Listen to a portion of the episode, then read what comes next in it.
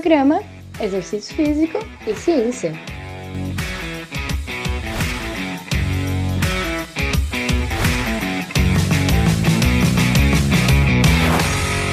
Está começando mais um Exercício Físico e Ciência. Sou o Fábio Dominski e esse é o programa de rádio e podcast que trata de exercícios a partir da visão científica.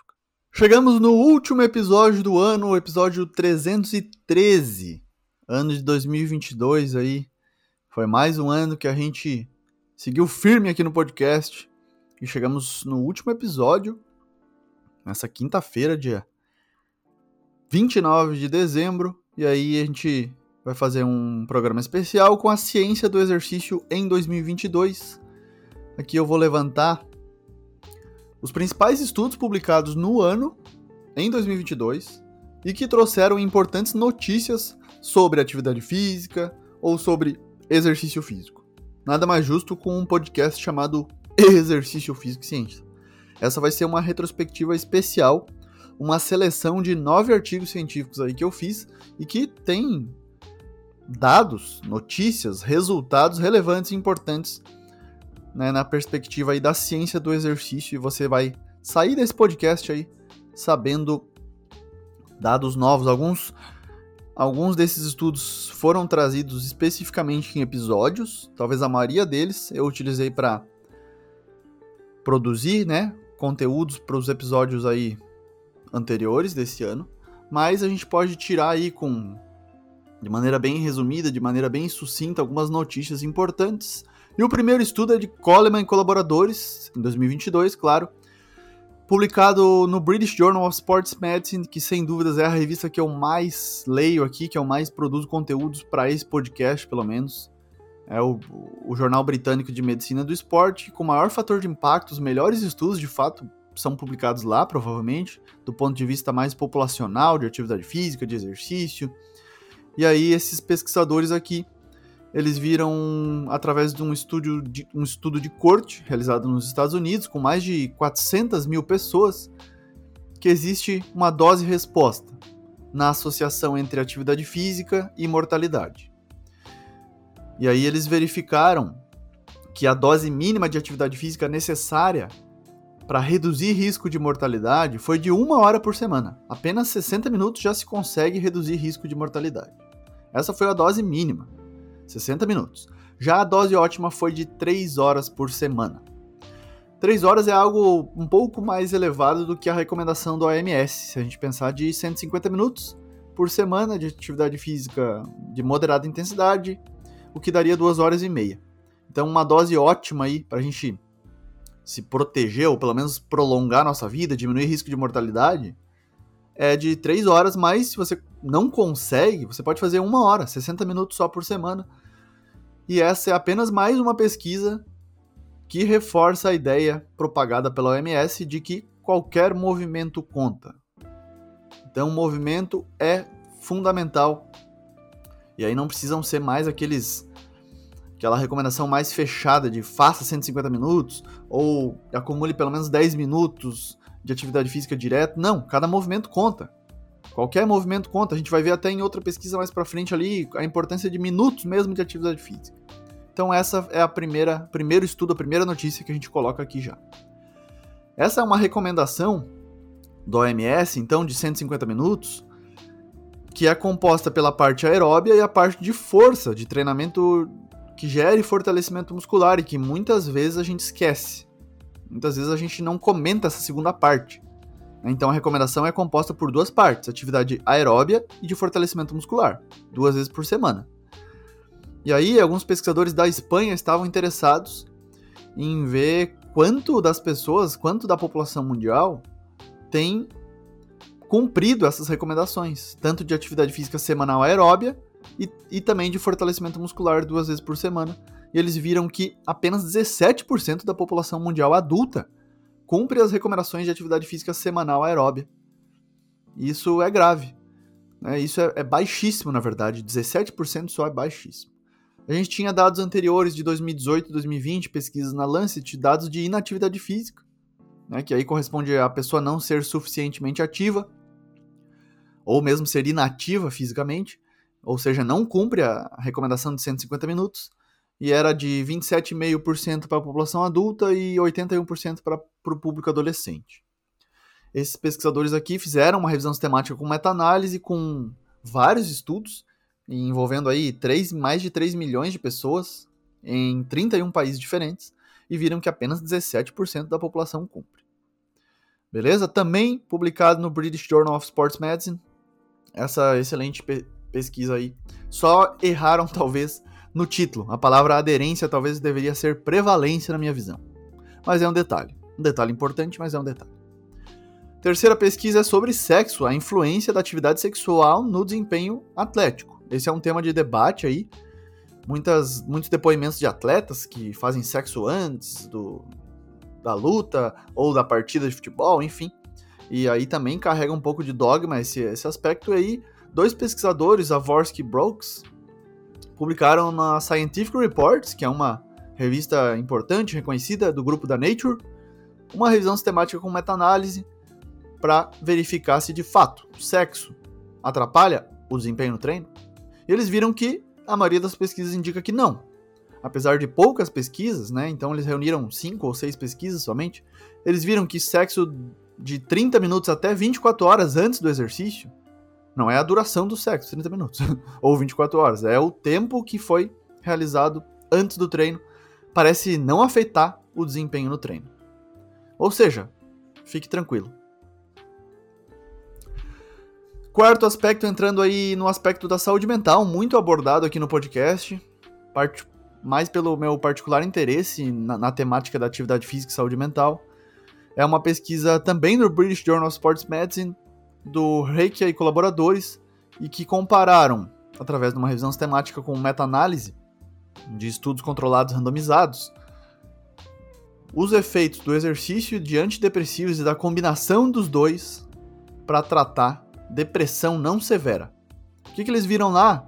Que os exercícios físicos são tão efetivos quanto remédios antidepressivos para tratar depressão não severa.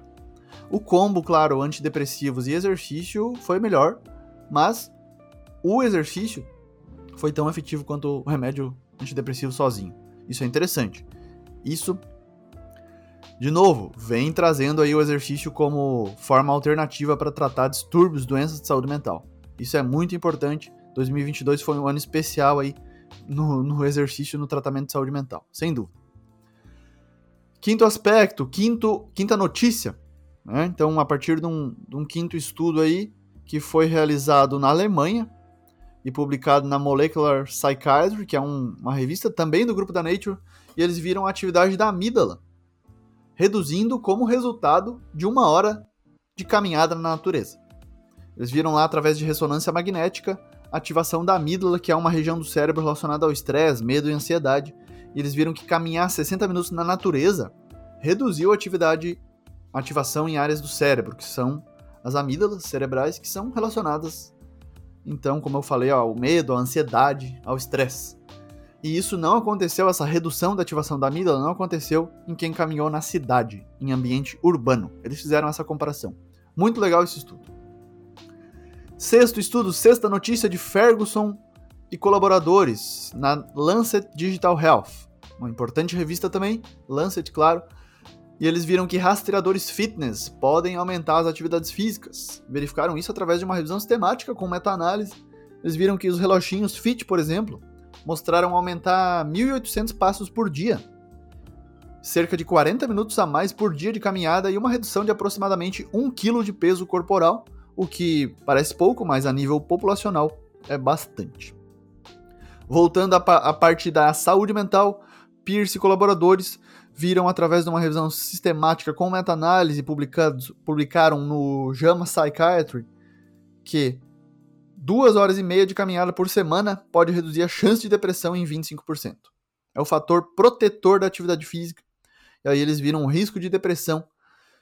Essa relação, essa associação, na verdade, entre atividade física e risco de depressão, metade desse tempo, metade de duas horas e meia, então uma hora e pouquinho, já reduziu a chance de desenvolver depressão em dezoito por cento. Duas horas e meia dá cento e cinquenta minutos, aquele ponto de corte da Organização Mundial de Saúde em intensidade moderada. pode ser também setenta e cinco minutos em intensidade vigorosa. Legal? Seguindo, oitava notícia, penúltima, um, um estudo muito atual, publicado aí em novembro ou dezembro até, Stamatax e colaboradores, que eles viram que apenas quatro minutos de atividade física por dia podem reduzir mortalidade em até trinta por cento. Na verdade, eles viram lá que pequenas, pequenos esforços mais vigorosos, de um, um minuto e meio, dois minutos, duas, três, quatro vezes ao dia, são altamente benéficos para reduzir risco de mortalidade. Um exemplo é, por, é você correr atrás de uma criança, brincar com uma criança de forma vigorosa, correr com um cachorro, subir degraus da sua casa, do seu prédio de maneira mais vigorosa. São momentos curtos de atividade física, de movimento, mas que contam, de fato, para reduzir risco de mortalidade. Outra evidência que mostra a importância do slogan da O M S, qualquer movimento conta. E por fim, não podemos deixar de falar de Covid ainda, né? Uh, outra evidência importante, através de uma revisão sistemática com meta-análise, publicada por pesquisadores da Espanha, que viram que a atividade física parece estar relacionada, de fato, à menor chance de resultados adversos da Covid. Quais resultados adversos? A severidade e também a mortalidade da doença. E também o risco de infecção, na verdade. Esses três aspectos tiveram associação aí de a pessoa ser mais ativa fisicamente e reduzir risco de infecção, reduzir severidade da doença e menor risco de morrer por covid dezenove. Essa foi um, uma revisão sistemática que reuniu aí dados de mais de um milhão e oitocentas mil pessoas. Quase dois milhões de pessoas nas pesquisas que eles Uh, selecionaram para essa revisão sistemática. Então você tem aí nove notícias, e a maioria delas baseada em revisões sistemáticas com meta-análise ou estudos populacionais, com um alto número, uma amostra elevada. São estudos importantes, são estudos relevantes, que tiveram aí é, um esforço dos pesquisadores enormes, então a gente sempre agradece a essas pessoas, aos professores, aos pesquisadores de cada instituição, aos países, enfim, é um esforço enorme. A gente, muitas vezes as pessoas não têm noção do que, que é ser um pesquisador, do que, que é ser um professor, principalmente no Brasil, e vale a pena destacar esse esforço, parabenizar essas pessoas. Então, vamos lá, resumindo. Primeiro, a dose mínima de atividade física necessária para a saúde foi de uma hora por semana, a dose ótima foi três horas. Segundo, apenas dezessete por cento da população mundial adulta cumpre as recomendações de atividade física semanal aeróbia, de cento e cinquenta minutos, e de fortalecimento muscular, duas vezes por semana. Terceiro, sexo de trinta minutos até vinte e quatro horas antes do exercício parece não afetar o desempenho no treino. Quarto, exercícios físicos são tão efetivos quanto remédios antidepressivos para tratar depressão não severa. Cinco, caminhar sessenta minutos na natureza reduziu a atividade em áreas do cérebro, amígdalas, que são relacionados ao estresse, medo e ansiedade. Sexto, rastreadores fitness podem aumentar as atividades físicas. Reloginhos fit mostraram aumentar mil e oitocentos passos por dia, quarenta minutos por dia a mais de caminhada e reduzir aproximadamente um quilo de peso corporal. Sétimo artigo, sétima notícia, duas horas e meia de caminhada por semana pode reduzir a chance de depressão em vinte e cinco por cento e metade desse tempo reduzir em dezoito por cento. Oitava notícia, apenas quatro minutos de atividade física por dia podem reduzir mortalidade em até trinta por cento. A atividade física parece estar relacionada à menor chance de resultados adversos da covid dezenove, então, a partir dessas nove notícias, nove estudos científicos, você sai mais informado aí no final desse ano de dois mil e vinte e dois. Eu desejo do fundo do meu coração que você tenha um excelente final de ano, curta as pessoas que estão à sua volta, sua família, seus amigos, e aí entre em dois mil e vinte e três com muito estudo, com muito exercício físico e ciência. Esse foi mais um Exercício Físico e Ciência, lembrando que todos os nossos programas você encontra no Spotify, no Google Podcast, na Amazon Music, no Apple Podcast e também no YouTube. Um abraço e até a próxima.